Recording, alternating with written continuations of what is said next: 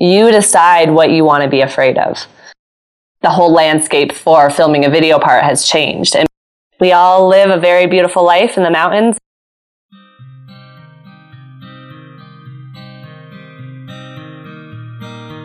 Hey, podcast listeners, it's Lisa here from Wheelie Creative, a creative agency that specializes in creating wild, meaningful, irreverent, and usually pretty hilarious content for brands in the outdoor industry. Today is an awesome podcast. I got to chat with Kimmy Fasani, super pro of life and sports, um, but mostly known for her work with Burton Snowboards and Kimmy has a lot to say about mindfulness, managing fear, and all the projects that she's been working on. I kind of liked our conversation on how to manage social media in an ever changing society. So check it out. Kimmy is awesome, and this is one of my favorite episodes. So there are so many subjects that we could talk about, um, but mostly the Outside by Design listeners are pretty business savvy adventurers Awesome. So I think one thing our listeners would really love to learn about is your life and how you made your passion into a career. Gosh, it's been this I, ever since I was little. I was always this fearless child who was always excited to try new things, and I was a gymnast when I was. Um, from like five until 12 years old, and that was like my number one passion.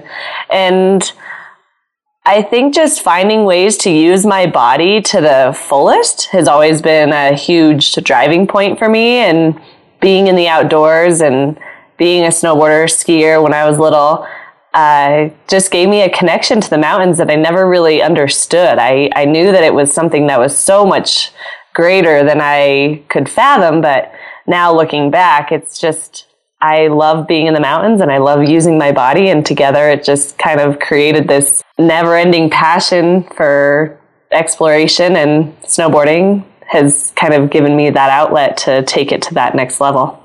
So, where did you learn to snowboard? Do you remember that moment? I do. I learned to snowboard at Soda Springs uh, up off Donner Summit. And it was my I my mom agreed to let me snowboard if I continued to be a skier. So when I was nine, she surprised me surprised me with a snowboard for Christmas, and her commitment uh, or her agreement with me was that I could go snowboarding after my ski races. And I think for her, she was a single parent and she wanted me to be able to keep up with her. And finally, in skiing, I was keeping up with her and I was doing great. So now for me to start a new thing, um, she just didn't want me to lose what she had helped me really build. So, anyways, so I remember she got me a lesson. Uh, and it was this uh, awesome guy. I don't remember his name, but I she didn't want to buy me snowboard boots because she thought that this was a fad that wasn't going to last for me. And I was in my Sorels in my ski race pants and like a purple fleece uh, with a headband on and sunglasses. And I remember linking my first few turns and just being hooked. And that seriously, just ha- that connection um, is what led me to today. I remember following all my guy friends through the trees after that and hitting little jumps and just finding so much freedom being able to carve the mountain um, away from skiing because it was something new and different. That's amazing. So that's like the funniest visual. Um, I have a photo, and oh. it's just to a T. It's amazing. Did you drop ski? drop skiing completely, pretty much after that? No, I skied. Uh, so I was nine when I started snowboarding, and I skied till I was 12. And then when I was 12, my mom was going to buy me new equipment, but she didn't want to buy both. And at that point, she realized that I really did love snowboarding. And so she bought me a new snowboard. And um, I would still go out like once or twice a year uh, skiing, but I definitely, when I was 12, it really transitioned over to snowboarding. That's so great. That's pretty fun. yeah. So, what kind of adventures have snowboarding has snowboarding taken you on? Like a million, but what have, what are some that have stuck out in your mind? Some of the most impactful adventures, I would say, is growing up as a woman and knowing um, that I was unique. I, when I started competing, competing was its own adventure because there weren't that many females that did it, especially up in Tahoe. Uh, and so when I would show up at nationals, that was kind of like the breaking point of, okay, like, do I have what it takes to make this something more than just a hobby? And going through all the contest circuits really helps you figure out who you are mentally and physically and what you're capable of and what your strengths and weaknesses are. And that was a long adventure for me. I mean, from when I was 14, I started competing in USASA events at 14 and I competed until I was about 23 um, or 24, maybe 24 or 5. And so that's a long time. That's 10 years of trying to put solid contest results out. And yeah. I never really could do it. And that, some people would maybe give up at that point, but I knew that there was more for me out in the mountains and I wanted to explore them in a deeper sense. And I had a lot of supportive people uh, kind of encouraged me to start filming. So that was like the next huge adventure was getting into filming and being in the backcountry really took me to so many beautiful places. Um, Japan has probably been a highlight of that uh, beginning process of getting into the film industry or film uh, side of the snowboard industry. Yep. And just seeing how peaceful that uh, country is how amazing the people are, um, how beautiful the snow is. That was really eye opening to me. And then over the past couple years, I've transitioned into really wanting to spend a lot of time in the big mountains. And this past season, I spent, um, I went to Alaska up to Haines three different times, and that has definitely stolen my heart again. So I feel like I've been through three big transitions in my career. Yeah. Uh, and it just keeps going, which is awesome. I, weren't you the first woman to land a double backflip in the backcountry? I I I landed a double backflip in the backcountry and in powder. I mean, sorry, and in park. Um, and I, it's been so cool to see all that progression happen uh, with with women snowboarding. It's really inspiring. Yeah, I remember. What like wasn't that what year was that? Like 2010 or 11? 11. 11. Yeah. yeah, I remember that. I'm like, that's crazy. Yeah, and like I landed it in the backcountry, and then I really wanted to land it in the park too because backcountry you can have. Um, I didn't have the style I wanted on my trick in the backcountry, and so and the backcountry is so forgiving because the landing is so nice and soft. But for me to feel like I really knew how to do that trick, I wanted to land it in the park. And uh, it was really cool to kind of unite that that season where I landed it in January in 2012 in the backcountry, and then I came back to Mammoth, um, and they had built me a little a private jump where I had a bunch of girlfriends come and hang and ride with me, and I ended up getting up the courage to try it on that jump, and um, it just made me feel a lot more confident that I knew actually how to do that trick and it wasn't just a fluke. that it wasn't just a fluke. That's funny. Um, awesome. That's yeah. That that was really cool. I remember that. Um, Thank you. What? Uh, that's interesting. You went out there with a bunch of girlfriends, um, specifically. That you said that. So, what is that like for you to ride with women?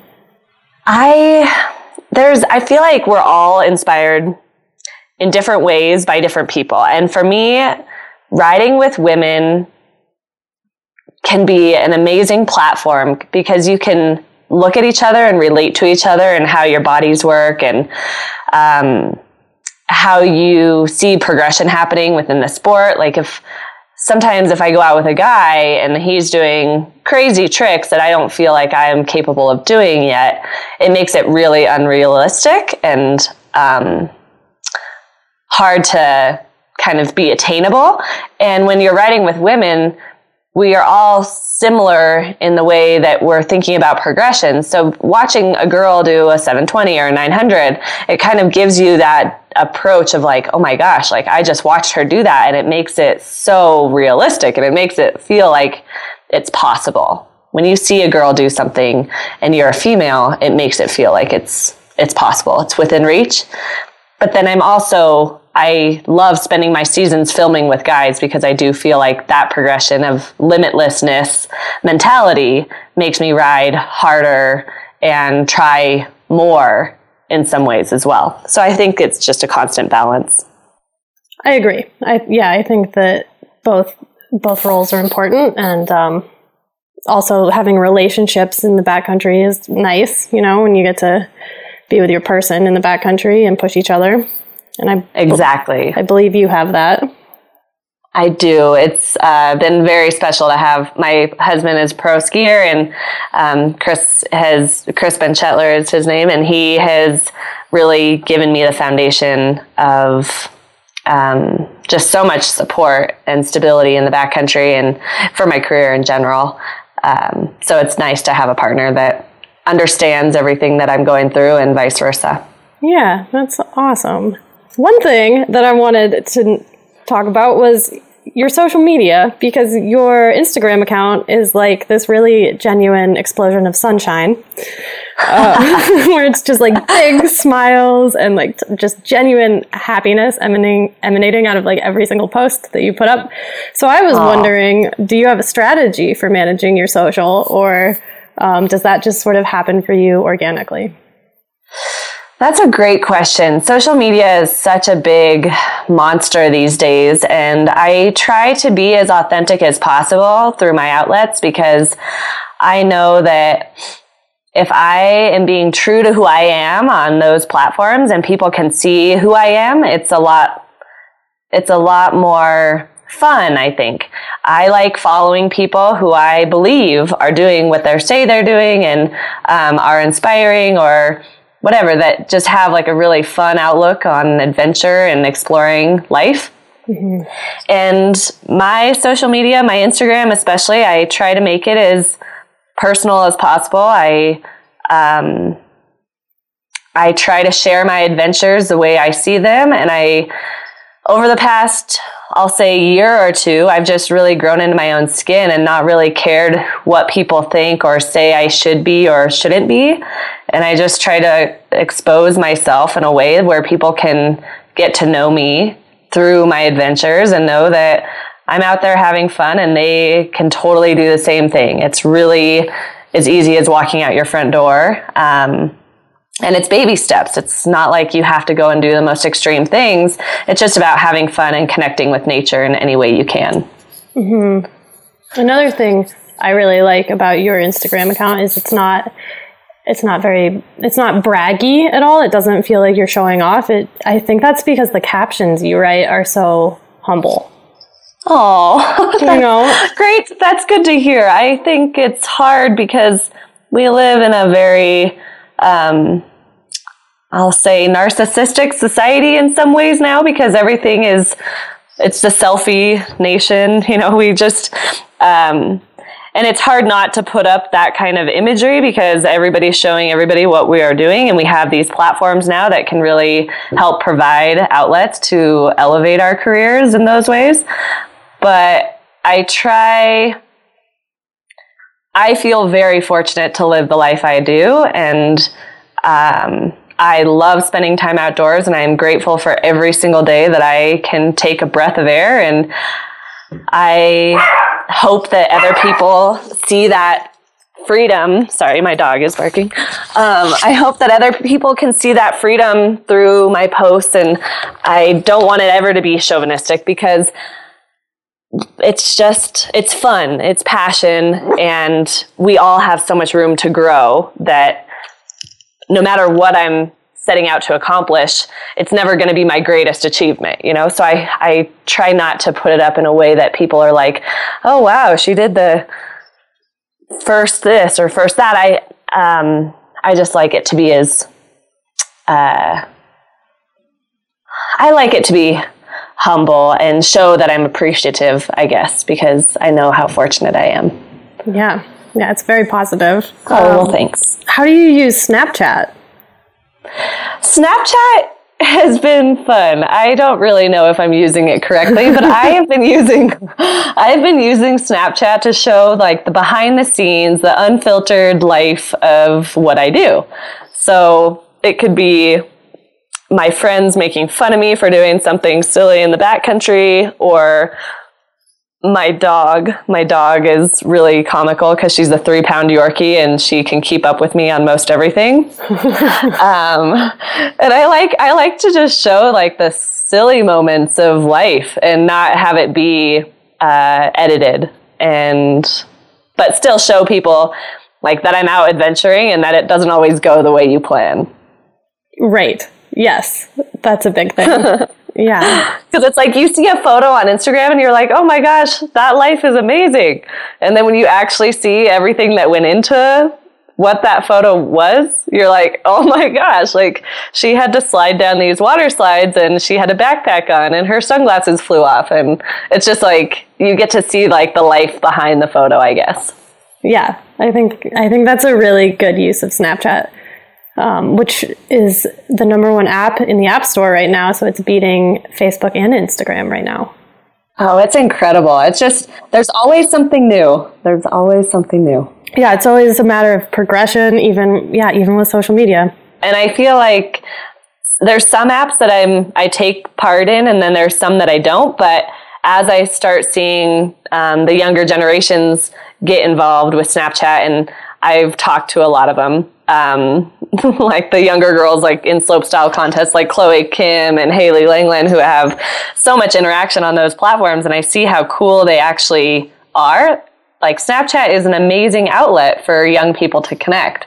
And not even young people, but just lifestyles. You get to see people's lifestyles behind the scenes. And I think that's fun and becoming the way that people want to see life is the unedited, ed- unedited versions. Yes, I agree. And one thing that I've noted that's interesting is we work with a lot of creatives um, as well as athletes, but it seems like there's so much great content getting produced constantly. So the shelf life of media and videos is getting shorter and shorter and shorter. Um, so I think Snapchat is a good way to sort of work with it instead of against that short shelf life. Totally. And I I think with Snapchat, it's like I even learn when I'm scrolling through all my friends' feeds. It's like you can click the button when you're over the content and kind of swipe through their feed really quickly, and that's what's happening with kind of all social media. It's like you want videos and stuff to be really quick action so that you get the idea and then you can move on with the next thing that you have to do. Mm-hmm. And that quick media is now what's driving so much business and what businesses really have to keep up with. Um, people don't want to see 30 minute long videos. It's like, unless they're action packed from start to finish, it's like they don't have time for that. So breaking it down into really quick blips of action and showing people like the story of how to get there is most efficiently as possible um, is kind of what's the biggest driver, I think, right now. Yeah, it's pretty amazing. How does that work for you? Are you doing any large projects where you're filming all season for something, or has that, even that style, has that changed a bit? That style has definitely changed, but this season I had the opportunity to work with Absinthe Films, and that was an insane experience and um, probably like the highlight of my career, actually, most certainly the highlight of my career working with somebody that's been so established in the industry for so long, and there aren't that many big production companies left. Um, so having that was a great experience. So I did spend my whole season filming for a video part that will come out in September. Um, and I'm very proud of it. But it's also that same conversation of, okay, well, how much more longevity do these kind of production companies have? Because the whole landscape for filming a video part has changed and people are creating content quickly and it's being um, distributed live as the season comes together. And like my husband chris benchetler did this year he did a series with gopro and they released their four episodes and that was it you know? He's done with showing what he did for this season rather than waiting a whole year for that content to come out isn't that interesting? Because premiere season, you know, in the fall is such a big part of snowboarding, or at least yeah. it has been. And now that's almost not as special as it used to be. Yeah, and video sales aren't really happening as much anymore. And so what does that look like? What is that uh, going to transfer over into? And how, what's that next evolution of video projects? Um, everybody's doing their own thing these days, or magazines have really picked up a lot of writers to do video projects with them. Mm-hmm. But I think people want to see that live content paired with their social media feeds, you know, and um, if I'm out in Alaska, people want to see the action that's happening in Alaska as I'm doing it, not necessarily waiting. Uh, that that special time of waiting for a video part isn't really as valuable anymore because people have already known what you've been up to rather than it being secret until the magazines or video projects come out that six months later. That evolution, I think, will be interesting to see what even what it looks like in two years. It's so true, so true. And Facebook Live, that's becoming yeah. Thing. Yeah. I know. Maybe that's where it's like going to be live content from different trips. So people start filming certain projects um, on live platforms. And how you do that, I'm not quite sure with backcountry riding because it's such a science of getting the weather, crews, light, everything dialed. But maybe once you start having a jump session or something, that's when it goes live and that's when it's captured. That'll be interesting. And then also the Wi-Fi issue out in the backcountry is non-existent. I know. so it's like maybe yeah. it'll be interesting to see how the outdoor industry works with this in general. Yeah. And it's almost like on Snapchat how you can like if you're out of service, you can still load snaps and then upload them later. Maybe you're just going to start doing stories like that, but it's going to be like a full uh, series of that kind of interesting. Interesting stuff. interesting stuff out there. Um, I noticed that you just started getting into triathlons. yep. And so oh, triathlons. How you're yeah, now you're now you're like doing this full season um, you know, year long training and things. So I was curious what inspired you to do that and uh, how that's going. So about, I want to say maybe seven years ago, my husband did an Olympic distance triathlon, kind of off the couch, and he did well. And I was like, of course you do well. You're good at everything you do. Uh, you made it look so easy. Let me try it. And so the next season, I think I did a sprint length relay. I did like the bike portion with a couple friends. Mm-hmm. And I was like, oh, that was kind of fun. And then I got hurt. I had a pretty big knee injury, which everybody probably, probably already knows about.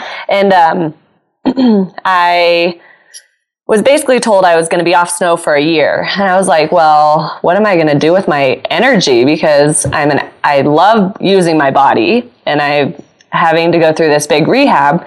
So doing a sprint distance triathlon was a goal of mine that I set. And it was a, it was the the event that I wanted to do was nine months after my surgery. So I had nine months to be in the pool, to be on my bike, and to get into running. Um, but I was still pretty limited, and that was still a big goal to have for that injury because it just took a lot of time to heal. But anyways, I ended up doing the the sprint length distance triathlon, and I did pretty well. I like won my age group and got fourth overall, and I was like, oh my gosh, like this is something that maybe I could try doing more of. And I loved the way I felt because I was using my body and my mind in ways that snowboarding didn't use them. I was um, having to combine my energy and really harness my mind to not freak out when I would get stressed out swimming or whatever, or pushing myself past certain limits. And uh, then I did a couple more relays. Last year, I did a relay with my mom where I did uh, the bike and the run, and she did the swim, which was really special, celebrating her 70th birthday. Aww, and then, that's um, great. Yeah, and then this year, so that event that my husband did seven years ago, it's June Lake Triathlon, and it's an amazing event. It's a lake swim. Um, it's a trail par- partial trail run, and then a beautiful bike ride. So if I was going to do an Olympic distance, that's the one that I wanted to do. And I just kind of set my guns in January this year as a resolution, if you will, that I was going to do that event. And I just uh, kind of worked up to it, but I honestly didn't start training for it until the beginning of June or like the end of, or sorry, the uh, the beginning of May. Um, just because I was coming off a season and it's really hard to kind of coordinate that time frame. But yeah, so I ended up doing the triathlon just uh, two days ago and it went good. I survived. The swim still really was so hard, uh, but the bike and the run, I made up some time and I ended up second overall in my uh, age group and I think ninth overall for women. Not so bad. it was really fun. Wow. How, yeah. So, what is swimming sort of your um, biggest challenge in those three right now? Yeah, swimming is. I love swimming. I can swim in the ocean. I can swim in the lake. I love the water. But being in a wetsuit in somewhat cold water, it like limits my breath and it makes it so hard to breathe when you're face down in the water. Like yeah. I I backstroke was my best friend and I just had to survive to get through it. I love that it was that much of a challenge because it just really gives me something more to work towards and it it's just humbling. You know, it's like you think you can be good at so many different activities and then the simple act of swimming was a huge struggle for me. So it's fun to feel that and try to work through it mentally and physically. And how's how's biking going for you? I love biking. Um, I it's one of those kind of meditative things that and running for me. I just can zone out and push hard and climb hills and I, it's like my release. Biking is my non-impact and then running is like if I need to get into a rhythm and feel the environment and my heartbeat. It's just like I I love doing both of those too. And are you a brand ambassador for Liv Bikes now? I am. Cool. Yeah. And being part of that program has been amazing. Uh, Liv makes great bikes. I have a mountain bike and a road bike, and um, being able to tell my stories through their platforms and just the similarity of snowboarding and mountain biking, especially, is uh, an amazing crossover. And having um, a connection with that company has been fun for me because I can kind of have an outlet during the summer with them and then obviously with Burton during the winter and trying to tell those stories collaboratively has been um, uh, an exciting new kind of balance. Yeah, it uh, there was just a live event out at the Whitefish Bike Retreat where I live in Whitefish, Montana, and it was so well done. I was so impressed. Um, awesome. And just how much enthusiasm these women provided for the community. It was amazing. Yeah. I just couldn't believe it. Well, and that's the biggest thing with Liv is that they they make bikes that are designed for women, which is a great feeling. Like um, knowing that you're getting on a piece of machinery or a, on a, a piece of equipment that is going to get you um, out into the wild roads or out into the nature, you know, and it's designed for you. So you know that you're pedaling something that other women have really thought through all the process and how it's going to work. I enjoy that. And similar to Burton, Burton has such a huge women's infrastructure at that company. I love aligning myself with companies um, who are forward thinking in how to pro, uh, progress women's sports. I read this stat the other day um, on People for Bikes. They do these huge research studies but fi- that 53% of people in America would like to ride their bikes more. Wow, more that's a great half. stat. Yeah, and but they the main reason that they don't is a safety issue. Huh. Isn't that interesting? Interesting. So it's like I see I see such big opportunities within the bike industry that that desire is there. How can uh, you take action and you know help, help people take action to get on their bikes and feel safe?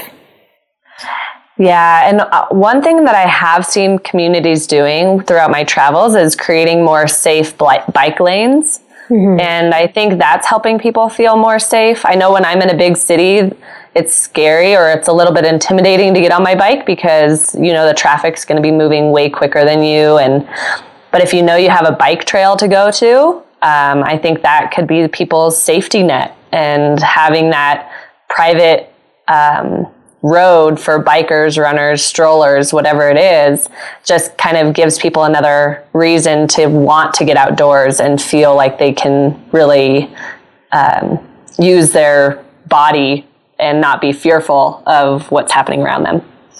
Yes, it's it's all about managing managing your fear.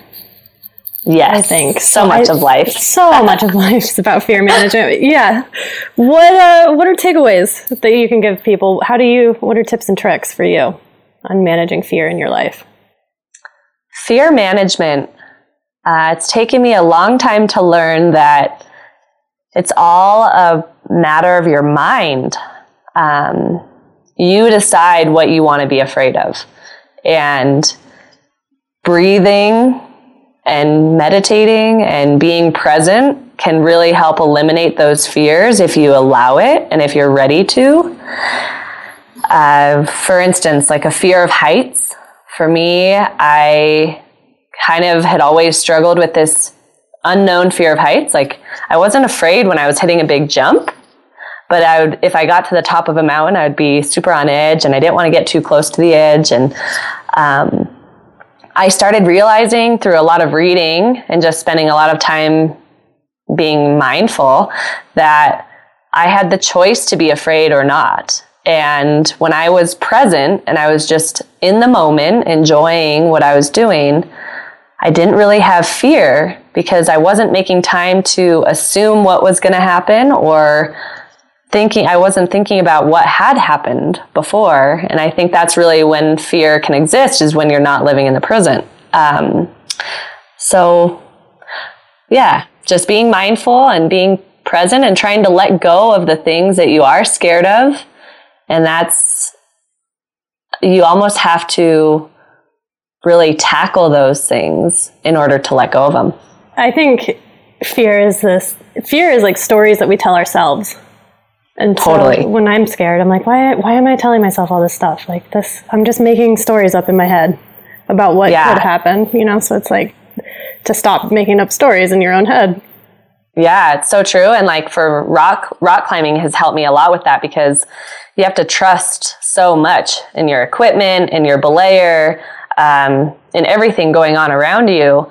And when you're on the rock, it's just you and the rock and you have all these moves in front of you that never really change. It's just a matter of your mind's power and your body's strength to get you through them. And even scrambling or like being up in Alaska, all these moments of like high energy, uh, ridge top um, experiences just makes you more connected. And you're like, okay, I am standing on the top of a mountain right now and I'm totally fine. Like nothing is happening around me that is threatening me, so I should just be able to enjoy this moment. And being able to understand and comprehend that when you're in those high moments of stress um, is a lot to do with how I manage fear. I have a question for you, just because I'm curious. Um, so I love velocity and I love gravity, you know, and I love snowboarding and mountain biking simply because I love gravity so much.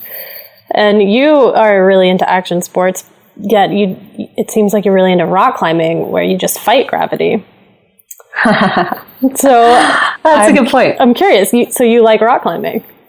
I love rock climbing. I love the way it challenges you. Um, my husband, I have to thank for that because he has become very, very passionate about it. And that has kind of put me out of my comfort zone a lot. And I'm learning to see how much um, how much good it brings to my body and my mind and just my soul. Being connected to the rock there's always a challenge out there that you have to put the pieces together. And i think for me because i am in a high impact sport and i did slope style contests for so long my body doesn't really handle high impact that much anymore. And I like to be kind of conservative on my mountain bike because I have been accident prone. So going up things is a lot safer for me than high velocity going down in more than one sport. So I try to keep snowboarding as my high velocity.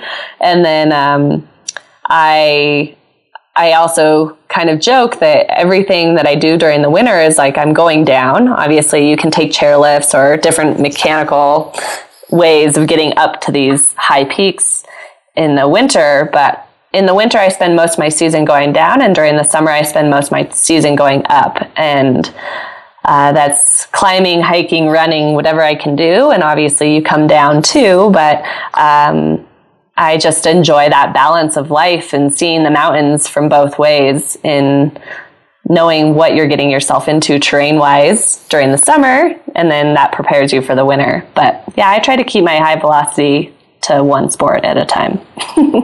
that that was probably one of the most beautiful explanations of how you view the mountains that I've ever heard. Aww, that was like really good. Thanks. Um, yeah, that's, that's really interesting. You go up in the summer and down them in the winter. Yeah. Huh. I love that. It's, it's thanks. It's I I've found that I mean the more time I spend in the backcountry, the more time I want to spend the, in the backcountry in the summer because you start seeing and becoming so familiar with this terrain and it provides so much value. Like if you know you're going to be split boarding to these peaks in the winter, it's really so helpful to know the exit strategies during the summer um, that will help make those routes easier and you start getting just more familiar with the lines and what the mountains are doing. That's, yeah, so well rounded. It's pretty addicting. Yeah, yeah. cool. Um, well, we only have a couple minutes left on the podcast. So, are there any projects that you want to talk about for our show notes or any links we can provide people with? I think so. Obviously, I'm filming with Ab- I filmed with Absinthe Films, so definitely stay tuned for that movie coming out this fall. And um, other than that, I'm working on doing a um, women's specific avalanche courses and backcountry safety type thing that will be uh, coming early this winter. So also stay tuned to that. I think the most important tool people can do if they're going into the backcountry is to get educated and to have a friend or two do the course with you because it's just going to make you and them that much more safe and prepared um, when you're going out to explore the mountains. Mm-hmm. Agreed. And I think that's all that I have. I think we all live a very beautiful life in the mountains and um, and even if you live in the city, you are connected to the mountains, especially if you're listening to this. And just appreciating everything that our bodies and minds can do and embrace the mountains and nature and live a good life. Yes, so much yes. well, great. Thank you, Kimmy. Thanks for being here and sharing your words of wisdom. And um, I hope you have a great day in the mountains. Thank you so much. It's a pleasure. Have a great day as well. Bye. Well, there you have it. Thank you so much for tuning into this episode. Thanks to Kimmy Fasani for being on the podcast. And of course, stay tuned as we explore what it's like to live and work and breathe in the outdoor industry. Bye.